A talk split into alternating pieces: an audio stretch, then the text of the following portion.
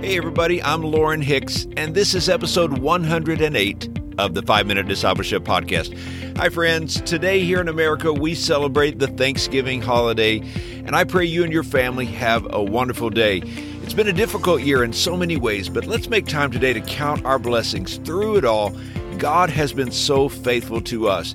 This Thanksgiving, I'm grateful for you, our podcast listeners, and I'm grateful that you're part of this discipleship community. Today on the podcast, we are talking about the power of gratitude.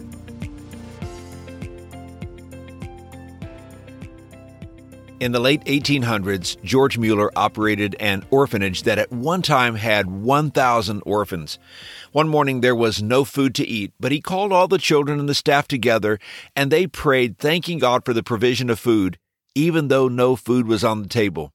Amazingly, a few moments later, a baker knocked on the door. He told Mr. Mueller that God had led him to bake bread the night before and to give it to the orphanage. Before the bread was given to the children, a milkman knocked on the door and he said that his milk truck had broke down and he wanted to give the milk to the orphanage. Regardless of his circumstances, Mueller had decided to be thankful to God. There is tremendous power in having a heart of thanksgiving. Scientists even tell us that being grateful has several benefits. It can improve our physical and psychological health. Gratitude can help us sleep better. It enhances our mood and it even reduces stress. But long before scientific studies, the Word of God said to us in Colossians chapter 3, verses 15 and 16, Let the peace of Christ rule your hearts, since as members of one body you were called to peace, and be thankful. Let the message of Christ dwell among you richly as you teach and admonish one another with all wisdom through psalms, hymns, and songs from the Spirit, singing to God with gratitude in your heart. The Apostle Paul is reminding us that there is a connection between being thankful and having peace in our hearts and in our relationships. You see, gratitude gives us perspective. It reminds us of truths that we have forgotten. Gratitude causes us to recognize just how truly blessed we are instead of focusing on what we don't have or wished we had. A thankful heart helps us remember God's goodness and his faithfulness. You know, when I was a child, we used to sing an old hymn in the church. It was called Count Your Blessings. The first verse went like this When upon life's billows you are tempest tossed, when you are discouraged, thinking all is lost, count your many blessings, name them one by one, and it will surprise you what the Lord has done. Well, the hymn writer was correct. Discouragement causes us to look inward, but gratitude enables us to look outward. And sometimes upon reflection, we are surprised to see all that God has done. You know, this year we have faced challenges unforeseen. No one could have predicted on December 31st, 2019, as we were celebrating the coming new year, that we would face all that we have this year. The coronavirus has brought sickness to many. Even here in America, over 260,000 people have lost their lives to the virus. Imagine the thousands of families with an empty chair at the table this Thanksgiving. It's heartbreaking, isn't it?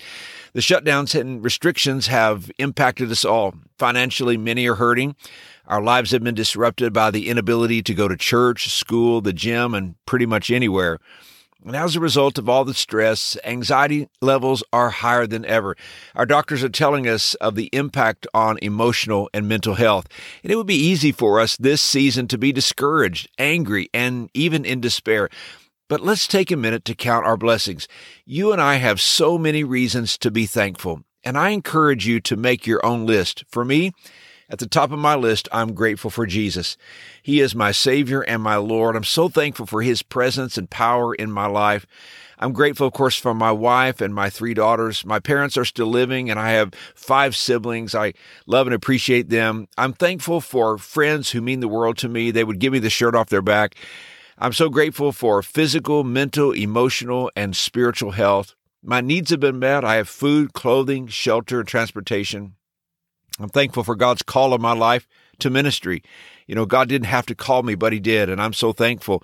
I'm thankful for my Pacific Christian Center church family here in Santa Maria, California, and the opportunity to serve them and to serve this community. I'm thankful for the promise of eternal life through Jesus Christ, our Lord. And that's just the beginning of my list. Isn't it amazing how good God has been to us? I feel better already. And no matter what you are going through today, make time to give thanks to God. In fact, it's God's will that we do so. 1 Thessalonians chapter 5 verse 13 says, "Give thanks in all circumstances, for this is God's will for you in Christ Jesus." And here's today's challenge. It's quite simple. Grab a sheet of paper and a pen and make a gratitude list. If you have family with you, get everyone involved and see how many blessings that you can count. Hey, thanks again for joining me, friends, for today's episode. Happy Thanksgiving to you and your family. And until next time, let's continue on our journey as followers of Jesus.